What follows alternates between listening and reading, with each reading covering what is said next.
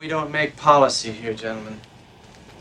Elected officials, civilians do that. We are the instruments of that policy. And although we're not at war, we must always act as though we are at war. In case some of you wonder who the best is, they're up here on this plaque on the wall. The best driver in his reel from each class has his name on it. And they have the option to come back here to be Top Gun instructors. You think your name's gonna be on that plaque? Yes, sir. That's pretty arrogant, considering the company you're in. Yes, sir. I like that in a pilot. Remember, when it's over out there, we're all on the same team.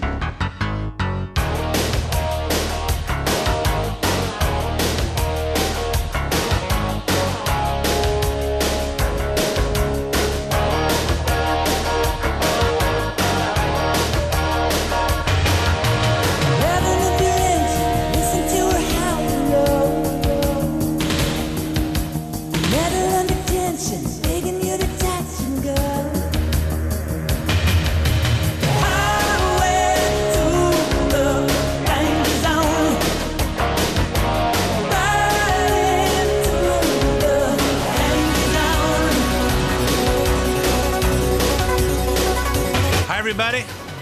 This is Ed Hoffman, and welcome to the main event. I opened up with that clip from the original 1986 version of Top Gun. That's pretty arrogant, considering the company you're in. Yes, sir. I like that in a pilot. I used that. I used that clip, and I also used uh, Kenny Loggins from the movie Top Gun, uh, Danger Zone. I used that because we have something really special today uh, going on, and I'm I put in the second half. So I I have a friend of mine who's uh, Colonel Byron Sullivan, call sign Shrek, who just retired from the Marines after 27 years. I did a uh, I did an interview for a couple of hours, and you're going to hear the first half hour of it in uh, at the second half of the show. You'll also hear. Uh, I see if I can if I can uh, get it into the whole show next next week to finish it. Otherwise, we'll we'll go into part three the following week. But uh, some some unique insight from someone who's uh, been defending our country, been a Top Gun instructor, uh, been a F thirty five fighter pilot, along with F fourteens and F eighteens and and uh, all kinds of other uh, all kinds of other flying equipment that he talks about. Very very interesting interview, and I hope you'll love it. But uh, before we do that, before we get into that, uh, because of how I had to how I had to clip it so we can fit it into uh, a reasonable amount of uh, of show, I'm going to do the first half and talk about things that are going on as I always do, and bring uh, Byron Byron Shrek Sullivan in for the second half.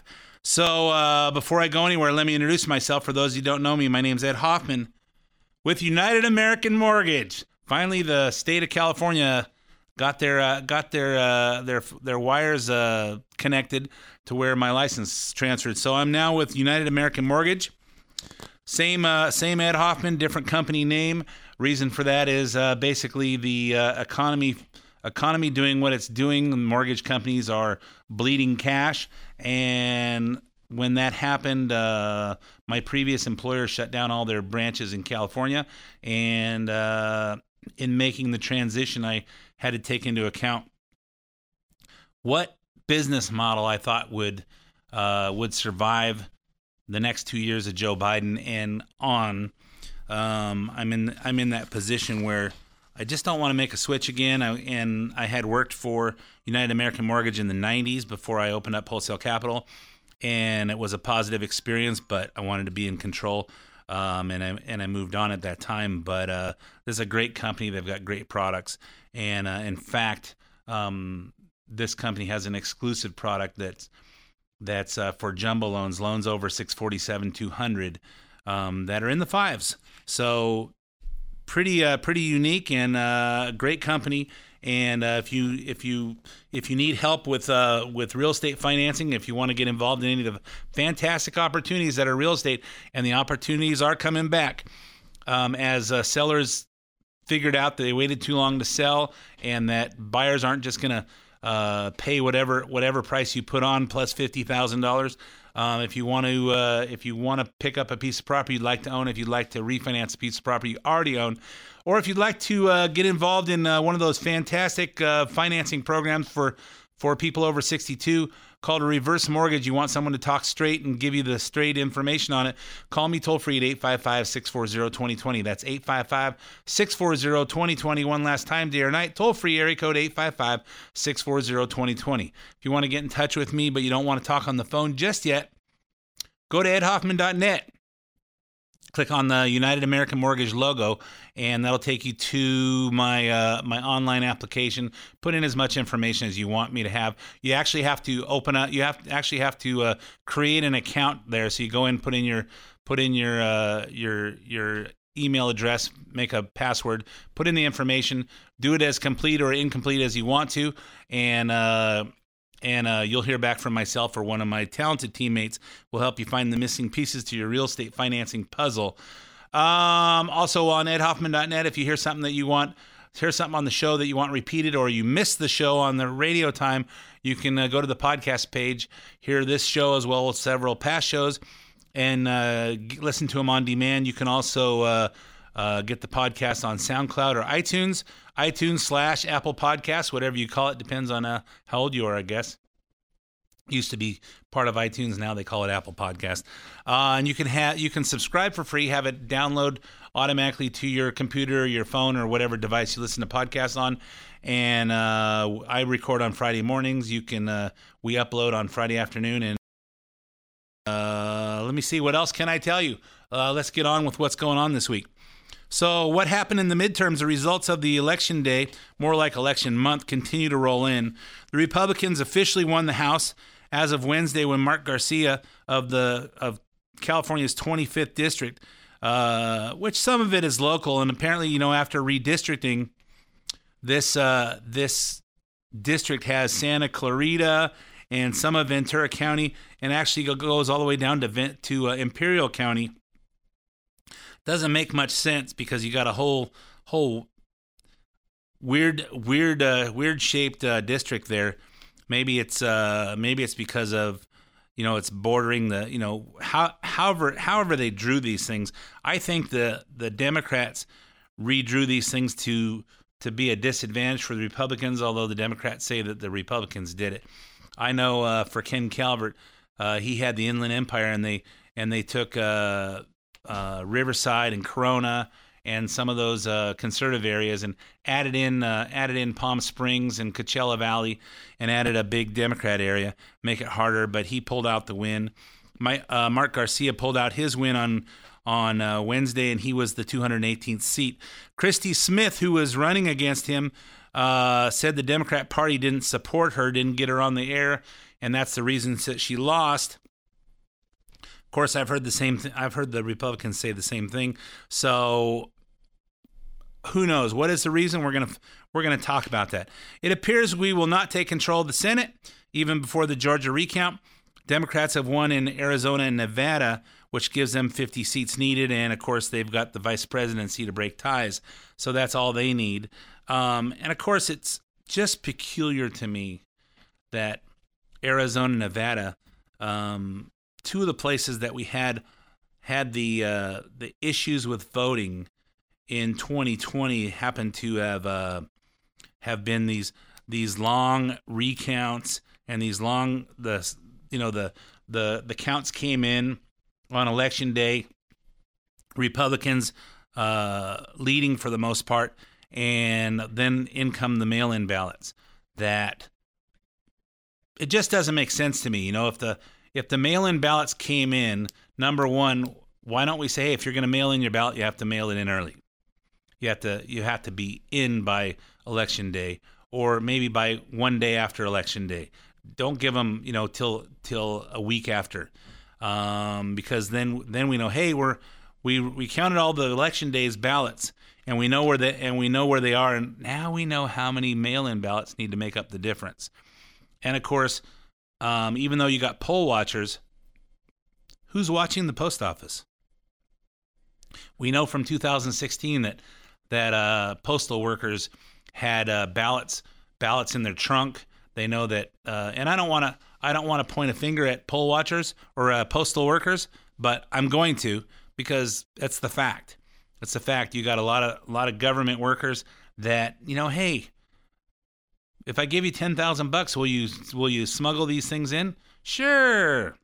And maybe it's not ten thousand, and maybe it's not, and maybe it's not at the postal office. But you know, when ballots are coming in from elsewhere, just seems like there's opportunity for corruption, opportunity for cheating, and of course, if you remember when they when they did the uh, the uh, analysis of of Nevada, when they did the analysis of of Arizona, while the Democrats say, "Hey, you know what? They they did the analysis and and they didn't find any evidence of any uh, any uh, uh, uh, voter fraud."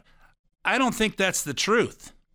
They came up with with tons of voter fraud, uh, but the the the media just squashed it. They didn't they didn't let it be open openly. Uh, you know, they they squelched the the the publicity on it. So you know, if you weren't paying attention, if you weren't, it wasn't in your face, like uh, like some of the stuff. You know, when every time every time Trump does something, something, you know, it's uh, it's all out in the media. It's all in your face, whether you want to hear it or you don't want to hear it. You're hearing it anyway. Um, I see that uh, Attorney General Merrick Garland is opening up a uh, a uh, a special counsel uh, to uh, investigate something on Trump today. I didn't even read the story. I'm just going, why? What are they doing now? They're not. They don't open up an investigation on Hunter Biden or Joe Biden or Hillary Clinton, anybody else. It's just continuously against Trump because the establishment seems to see him as a as some sort of a threat, and uh, as they should, as they should, because uh, they need to be threatened. Because the more the more that comes out, the more we see that the establishment is. Uh, you know the swamp is run is running this country. They're running the the govern the the government, the elections. That's it's not all free and fair as we as we all always thought it was. Of course, there's a lot of uh, Monday morning quarterbacking going on when it comes to what went wrong for the Republicans. How all the predictions of a red wave failed to materialize. Was it individual campaigns? Was it where the money went? Was it Democrat election corruption? Was it the media? According to one Republican expert, it was all of the above. We'll hear we'll hear from him in a minute, but first, let's hear what liberal TV host NBC's Chuck Todd thinks. Look, I think what happened is the Republican Party uh, imploded. That's what happened. You had a Republican Party that did not provide a, a sort of a new party smell. They never ran as new and improved. They ran as the same thing. It was in some ways re trying to relitigate 2020. Yeah, so uh, they always want to they always want to point it at at 2020. Hey, we want to relitigate 2020. They always want to point at that and as if as if that's a a bad thing. Hey, you know what? Let's not go back into that. Let's not talk about where Obama was born. Let's not talk about the 2020 election. Let's not do that even though we all know that that that all stuff is all all BS that that the uh, the media shamed us into just stop talking about. So let's hear from someone who has some actual insight. Stephen Miller, Trump senior policy advisor, he uh, he says there's three critical reasons Republicans lost the Senate and barely clinched the House. First, he points out that on a national scale, Republican candidates got five to six million more votes than Democrats. Okay, um, that's neither, you know that's that may be true, but again, that's what the Democrats always say when uh, you know Hillary Clinton lost. Well, you know, I got more votes than uh, than the Republicans. Uh, I got more votes, so I should be the president, even though electoral co- electoral college is the rule. But of course, and if you look at the look at our country, everything's Republican except for uh, the the you know basically Southern California and uh, and New York. And without all those votes, well, you know, if if you look at it, basically uh, New York, New York City, and and Los Angeles decide everything in, in the country because of of how many people are there. Which I don't know that speaks for the rest of the country, and of course that's how the electoral co- electoral college was was designed so that they don't. So why didn't we see a red wave? Reason one: there's no such thing as election day anymore. The biggest and number one reason for that is Democrat mastery of mail in balloting, vote harvesting, and the machinery of the early vote in these states where they're voting for weeks, if not months, before the election. So, in very tight swing states, where it's going to be decided by a few percentage points, they can swing the outcome by collecting ballots in extremely low propensity areas and with extremely low propensity voters and bank those ballots long before election day ever happens. There's no such thing as election day anymore.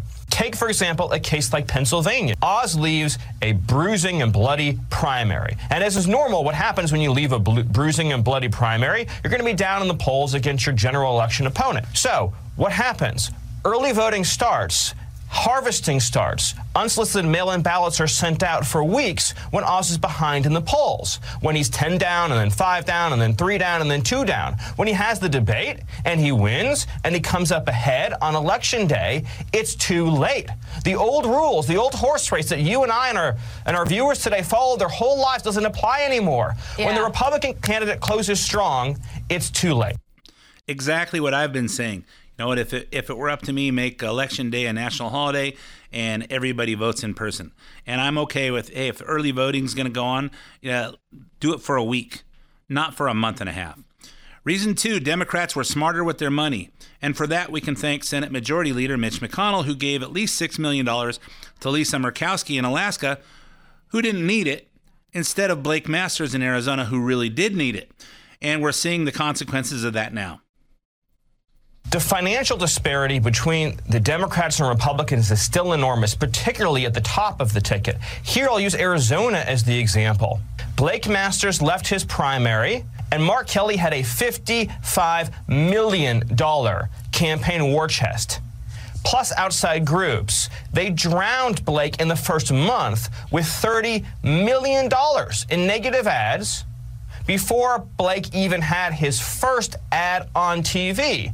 And in this context, we have to note the extraordinarily fateful decision on the part of the Senate Leadership Fund and Mitch McConnell to take the money that should have been spent in Arizona to get Blake up on TV early on and instead give it to Lisa Murkowski for a Republican battle against the Republican backed nominee in Alaska. And if you want to find one state where that extra six to nine million dollars would have been the difference maker, that's it, Arizona. Yep, the swamp, the, the swamp, and the good old boys are run, are running the are running the country. So apparently, Blake Masters said he would he may not support uh, Mitch McConnell for the head of the Senate if he gets in there and has a chance to vote. So Mitch McConnell just ignored it, didn't support him, and followed immediately after that by a Mark Kelly commercial. So there were they sandwich every time he had a commercial. There was a Mark Kelly commercial before and Mark Kelly afterwards. Same thing happened with uh, Katie Hobbs and uh, and Kari Lake for the uh, gov- for the governor's race. And it's it's obvious that and you know what you would hope the people in Arizona are smarter than the people in California, but apparently not. They they pay attention. Whoever has the most commercials, whoever has the most signs out there, uh, you know, no no no uh, no no sense in reading reading the uh, the candidate statements. No no use in actually researching these people and what they're about. No sense in uh, hey considering the source. Hmm, who's putting out these ads about uh about these candidates? Who's who's supporting these things? And uh, and read all the small print or listen to the little disclaimers, because that's just a waste of time. We gotta we gotta get get on TV and watch the uh, whoever's playing. Hey, it's spring season. No, it's not spring season in Arizona. It's election days at the end of the end of the year. So whatever is distracting Arizona voters. Reason three: Democrats are better clenching on to one issue that enough swing voters are passionate about, and swing voters know that Democrats will deliver on their promises about that issue. The best example of that is the Democrats on abortion versus Republicans on the border.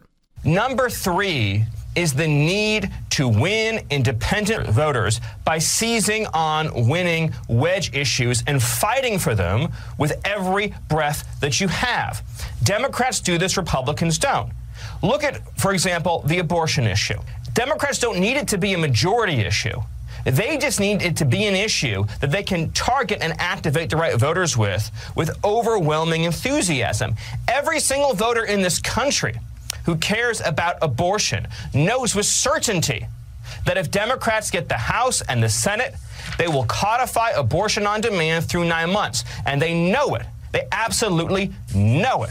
By contrast, is there any voter in this country who believes that if Republicans won the House and the Senate, that they would immediately shut down the border crisis, that they would move heaven and earth, shut the government down if they had to, to seal up that southern border, to save this country from open borders. Nobody believes that. But if you just have them as election day talking points, you're not going to break through the funding disparity. You're not going to break through the media bias. You're not going to break through to independent voters. You're not going to break through to any human being alive in a swing state. And so you're Yeah. going to lose these close races because the Republican brand set by Mitch McConnell on down is not exciting, is not persuasive, is Yeah. not convincing to voters.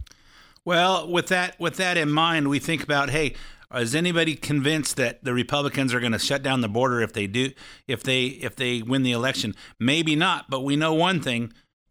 If we put Trump in there, Trump follows up on all his promises. So now we've heard heard that Donald Trump announced on Tuesday that he will once again run for president. From Mar-a-Lago, Trump held a rally for this much anticipated announcement. He began talking about the way things were when he left 2 years ago. Two years ago, when I left office, the United States stood ready for its golden age. Our nation was at the pinnacle of power, prosperity, and prestige, towering above all rivals, vanquishing all enemies, and striding into the future, confident and so strong. There was never a time like this. We turned the page on decades of globalist sellouts and one sided trade deals, lifted millions out of poverty, and together we built the greatest economy in the history of the world. When the virus hit our shores, I took decisive action and saved lives and the U.S. economy. Inflation was non existent. Our southern border was by far the strongest ever. And because the border was so tight, drugs were coming into our country at the lowest level in many, many years. Importantly, after decades of rising energy costs, the United States had finally attained the impossible dream of American energy independence, which soon would have turned into energy dominance. Instead of jobs and factories leaving America for China, they were for the first time ever leaving China for America.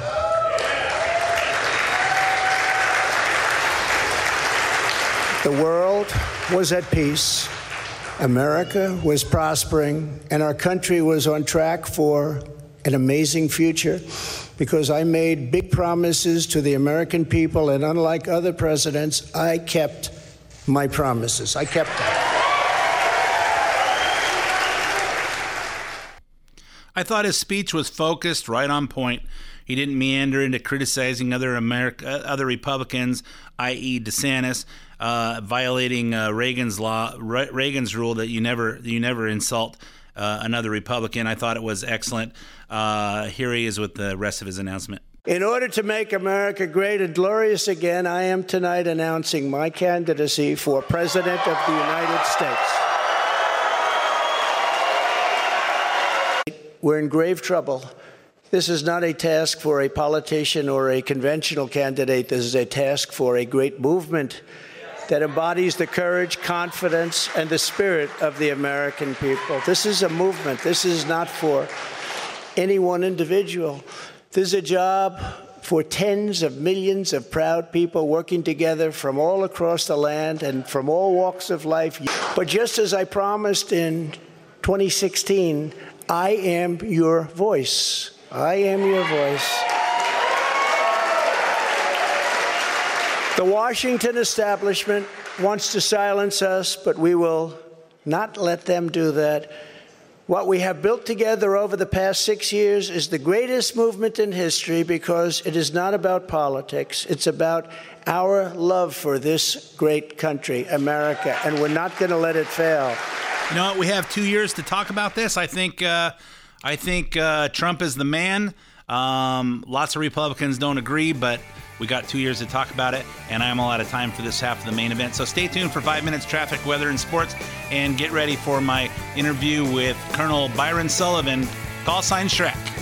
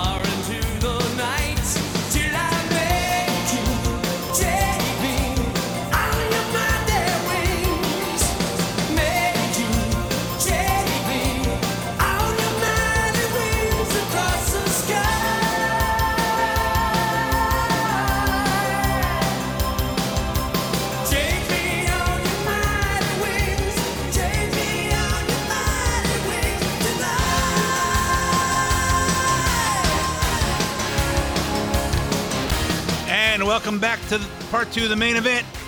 My name's Ed Hoffman with United American Mortgage. I don't talk a lot about real estate and financing on the on the show, but uh, if you uh, if you're in the market for a possible refinance or you want to buy a house and a piece of property that you don't own, whether it's in California or any other state, call me toll free at 855 640 2020. That's 855 640 2020. Or go to edhoffman.net, click on the United American Mortgage logo, and uh, you go in there and uh, register your account and put in as much information as you want me to have. Tell me how much information you want back from me, and you'll hear back, and we'll help you find the missing pieces to your real estate financing puzzle. All right, I'm honored and excited to welcome a special guest this week. He's retired Colonel Byron Sullivan, call sign Shrek, who recently completed his 27 years of service as a Marine Corps fighter pilot. He's commanded at the highest levels in the Marine Corps. He has fought in combat in Iraq three times, twice in, in air, once on the ground, as a forward air controller in Ramadi, Iraq. He holds a national security strategy master's degree from the National War College. What you'll recognize is that he's a Top Gun instructor pilot. He's got tons of insight and expertise that we as Americans can learn from. Shrek, welcome to the main event. Ed, thanks a lot. Uh, very excited to be here with you today. Let's talk about your real world experience. You're the real Maverick. You're the real uh, uh, Viper. You're the you know you were you were at Top Gun in 2004 and you were an instructor from when to when. So I was a Montz, well, after I left Top Gun, I instructed as a Top Gun instructor throughout the fleet, Marine in the Marine Corps. Um, I taught at the, the at the Marine Corps Weapons School, Marine Aviation Weapons and Tactics Squadron One, which they haven't made a movie about yet, but uh, uh, on a different level. It's a much more uh, mission-oriented level at the MAWTS One, what we call MAWTS One. Uh-huh. And where's that located? Top Gun. That's in Yuma, Arizona. Okay, so that's where you were at. So I instructed you. there for two years, from ten to twelve, and then uh, had command of a of a F eighteen squadron out here in Miramar. Then I went and did my Pentagon penance, and then when I came back, where you when you met me, I was I was the commanding officer of our Marine Corps Operational Test and Evaluation Squadron One (VMX One) in Yuma, Arizona.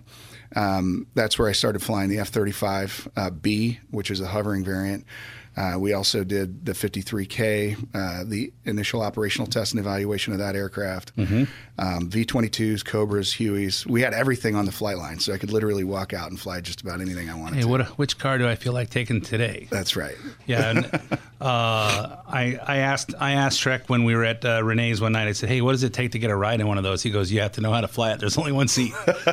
That's right. but I want to talk about a lot of the what looks like to us civilians just chaos in the military and what happened in Afghanistan and Ukraine. I want to talk about a lot of that, but I'm going to kind of let you go with um, the whole Middle East thing. Start from 9 11. So, Uh, okay, Ed. The interesting thing about war, and when we decide to wage war militarily, um, or, or what? Why are we going to war? What are the national security interests that we are defending and making sure that we can continue to push forward uh, when we decide to put men and women from this country into harm's way? And um, you know, when you look at today's national security strategy, uh, it remains about the same. It's to protect the American people, expand the economy, uh, the prosperity and the opportunity for that, realize and defend democratic, democratic values that the heart of the American that are at the heart of the way, American way of life. Ultimately, it's to advance the American influence with peace through strength. So when we decide, when our president decides to send us to combat, that means that three other instruments of power have failed: diplomacy, information, and economic information uh, are uh, power instruments of power have failed. We have four total instruments of power: diplomacy, information, military, and economic. Um, so when we decided after 9/11, we decided that it was time to go to war. Uh, what did we do? We went straight into Afghanistan. We chased down Al Qaeda. We chased down Bin Laden. I believe that that was right. I think that that was the right thing to do. Uh, how we went about that, uh, could have been done differently uh, in in the long term. Hindsight being twenty twenty. You know, when you read about war and you read about different conflicts that have happened, you oftentimes go, "Oh my God, that was so stupid." But at the time, it might have seemed like the right decision. Mm-hmm. Um, when I'm sitting on the border, uh, getting ready to go into Iraq uh, in my F-18 we didn't know if we were going to make it out. We didn't and you know. Were, and you were in Kuwait at the time. I, I, was in Kuwait at the time. Okay. I mean, we got there. We were sleeping on plywood uh, the second night. The first night we were on the sand next to our F-18s. The next night we get plywood. The Seabees were amazing. Little villages started popping up all over the place, and then all of a sudden, you know, we had a whole uh, Marine Air group there ready to go to combat. Uh huh. Um, Happiness is a warm fighter fighter jet. that's right. Sounds sounds like a Beatles song. Um, and then we decided we that it was time to go. Uh, I was on one of the very first strike missions, uh, which was uh, you know at night in the sandstorm, rolling in, dropping uh, three two thousand pound bombs with VT fuses on troops in a trench line. And uh, I believed at that time what we were doing was absolutely necessary to defend our nation. I believed that it was within you know in purview of our national security interests, something that we needed to protect because we honestly believe that he had that Saddam Hussein had weapons of mass destruction, mm-hmm. and we did not want to let our country get attacked again. Um, do you think? Do you think that we just didn't find them, or he didn't have them? I think it might be a little of both. Uh, I think that some of them might have uh, exited the country. Uh, I'm not 100 percent sure, uh, but I had seen reports that you know aircraft left mm-hmm. into Syria and different uh, countries and trucks and trucks. Yeah. Uh-huh. Um, but ultimately, I'm going to briefly describe this because I think it helps set the stage for what my experience can show to the long term. And and what that is is we did the invasion and it was full up war. Literally we didn't know if we were coming back from any one of the missions. Uh, you know, today we look back at it and think it's a cakewalk. At the time, you were strapping on that F-18 going into combat, and you didn't know if you were coming home. Mm-hmm. Um, and same same for the guys on the ground. Even worse for those guys. They spent 30 days in MOPP gear, MOPPs, MOPP suits, which are chemical suits, to make sure that you don't get uh, chemmed. Because we we we no kidding believed it. I'll tell you 100 percent that I was in and out of this gear with the with the full on mask, hood, everything fully covered up multiple times. Uh, you know, at least 20 times mm-hmm. uh, in between missions and stuff when we'd come back. Um, so we go in, we take them down. I went back uh, about a year later uh, on the ground as a forward air controller. And, you know, for people to understand what a forward air controller does, um, I'm basically the aviation integrator between the ground side and the air side. Mm-hmm. So I'll take what my battalion commander is. At the time, I worked uh, for 3rd Battalion, 7th Marines as their air officer. And uh, my battalion commander was a lieutenant colonel at the time, Roger Turner. Now he's uh, he's hopefully going to become the commandant of the Marine Corps. We'll see. But truly a great American, unbelievable. I'd have followed that guy into a burning building knowing that we were never coming out.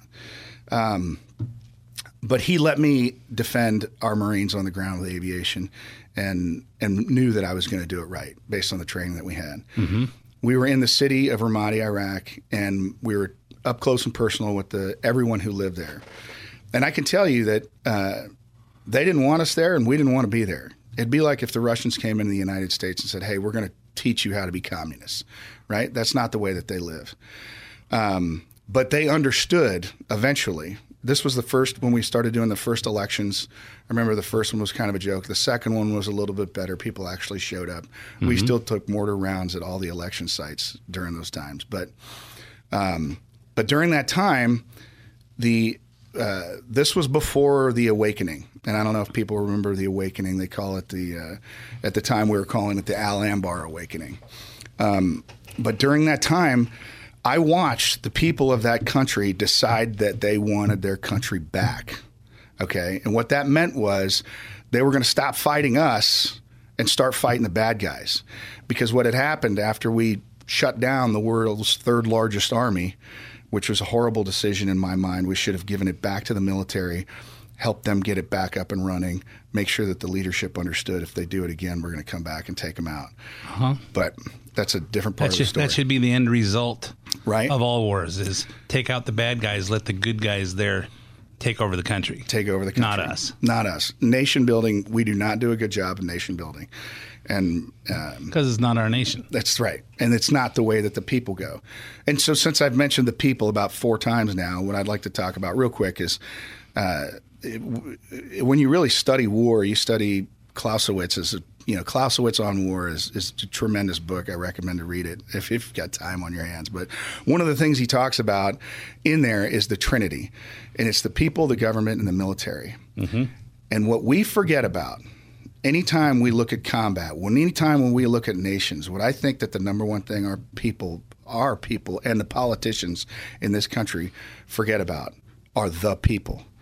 And I can tell you, uh, going into houses, talking to people that were on the streets of Ramadi, talking to people that were in their homes.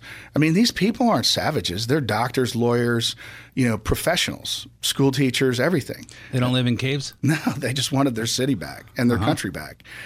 But what ended up happening was these people woke up and they said, you know what? I can remember standing in a room with a local chieftain and Lieutenant Colonel Turner saying, hey, look, you don't want us here. We don't want to be here. You guys need to take your city back. And the chieftain said, we've invited them here and we can't get them to leave. And he was talking about the insurgency. Mm-hmm. And about two months later, what we hear is gunfire in the streets all over the place, and no one's shooting at us. It was the locals taking back their country. And when I went back there in 2009, the buildings that we had blown up, everywhere that we had fought, there were parks, there was hustle and bustle. You could see a thriving city in Ramadi, Iraq. Mm-hmm. And when we decided, when our politicians decided that we were just going to up and leave and leave those people hanging, that's exactly what happened. We left a void. The Iranians moved in. The Syrians uh, started their peace at the same time that civil war started. And it created this middle area where ISIS was born. And then we had to go back and do it all over again. So what you're saying is, what you're saying is that we should have left a small contingent of people that would just rotate throughout the years, just to say, "Hey, we're here. That's right. We're here. Don't don't mess with these people." I mean, we won World War II. We still have troops in Germany, troops in Japan, all over the place. Not saying that you know that I'm a super huge fan of uh, you know po- uh, policing uh, states, but we have to keep our finger on the pulse. Mm-hmm. And that doesn't mean that we have to have large amount of military personnel there. It just means that we have to have some people there that We're know gonna what's going we're going to take up a little real estate. We're going to keep some of our uh, some of our weapons, and uh, we're ready if if we need to go in to, to help out. But hey, we're just here. That's right. We can operate. We can do all kinds of stuff from all over the all over the world. Just having a physical presence there just keeps peace. Exactly. And it goes back to I th- one of the questions that we're going to talk about is, and if the first one on your list here is the Afghan pullout. And there is a huge difference between a withdrawal and a retreat. Mm-hmm. A withdrawal is a voluntary movement by a military to either get reset and come back in and fight again or to simply withdraw. A retreat is this is not good. I'm going to try and save whatever I can. We are being forced out by someone else. Okay? The way that the politicians in this country and our president got involved with the what what should have been a withdrawal from Afghanistan was the worst debacle I think has ever happened in this country since its birth. It it is it it was demoralizing to every single military person that I've ever talked to. Uh, and most importantly, it was demoralizing to the folks who went there and bled for the Afghan people, just like the folks who I was with who bled for the Iraqi people. When we saw the rise of ISIS, it was like, are you kidding me? What was all that for? What was all that for? And, um, you know, it's a hard thing to digest from the perspective of, you know, what have we done? Why were we there in the first place? Okay. Maybe that, maybe the decision to go there wasn't the right decision. Maybe the decision to go in and try and nation build in Afghanistan wasn't the right decision. I- don't think it was. We, you are not going to change those people. Okay. They don't want what we have in this country. And that goes back to the people who are often forgotten about. But George George W. Bush always said he thinks that the heart of the heart of every man is they want to be free, and if we gave them and if we gave them the opportunity that they would they would want that. Do you not agree with that to a point, or just the we should have just stayed in? We should have just gave them an example, got rid of the bad guys, and stayed there and just hey, we're here if you need us. Otherwise, this is your country. Well, it kind of it kind of goes back to uh, one of the analogies I used to use when I was in Ramadi. You know, we would roll out of the gates with six or seven Humvees, and uh, there's hustle and bustle in the streets. As soon as you get out there, it's like ghost town. Everything goes away, and the fleas just scatter, right? And we are like the elephant chasing the flea. We had a reason to go in Afghanistan. We should have made that made that the in state of what we needed to go do there. The idea of going into Afghanistan and pushing down Al Qaeda with a huge force that's going to be there. When do we leave? And is that when we've built the nation? When we've trained these people that, you know, Sharia law isn't the law that you're going to live by? Mm-hmm. They don't believe that. Yeah, you got to go in with a hey, what's the end game? What's our objective here? That's right. When do when do we know it's over? You know, and the per, a great example is George Bush Sr. When we pushed the Iraqis out of Kuwait, Colin Powell said, Stop. We've achieved our objective. We do not need to go further north. And we stopped. And everybody, you know, they took some, some heat for that. People thought, wow, you should have went in and just taken out Saddam. You had him on the run. Everything was mm-hmm. over. I thought. Yeah. Well, I mean, if that was our objective was to take out Saddam, then that meant, then we should have continued. But in this case, the objective was to free Kuwait, and that's what we ended up doing. And I think that you know Colin Powell did a good job of making sure that uh, that, that we stuck to that. Yeah, but once, as you've said, you're you're there in war. You go in with with one objective, and you see how things are going. If we got to that point and said, "Hey, we really need to take out Saddam Hussein, or this is just going to happen as soon as we leave," and of course we're still in Kuwait, but uh, you don't think that that should have happened?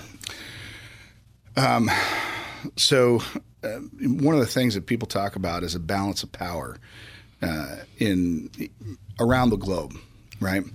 And so sometimes a balance of power is leaving Saddam Hussein. An example of a balance of power would be leaving Saddam Hussein in power, because if we take Saddam Hussein out, who's going to replace him?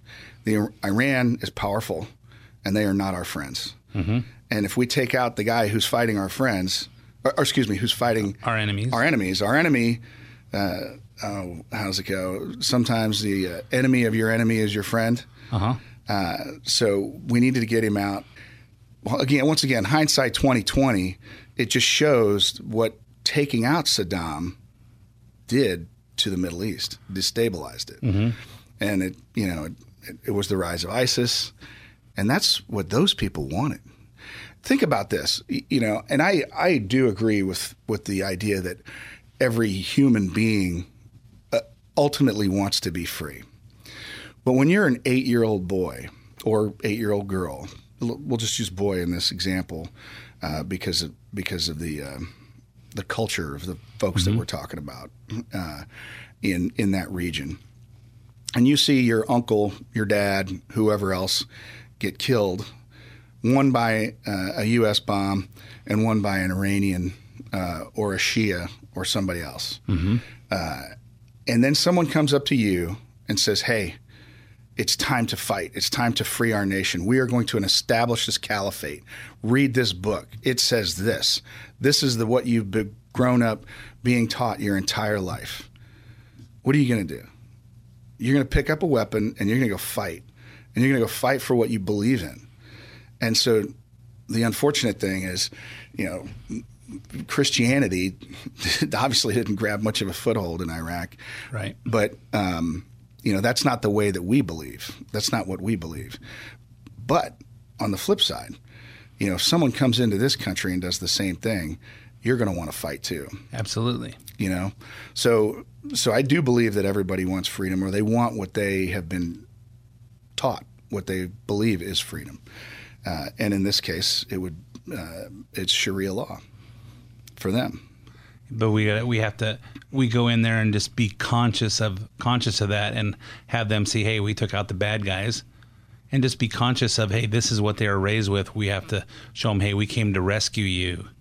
Let them uh, go on with their beliefs and feel good about what we did.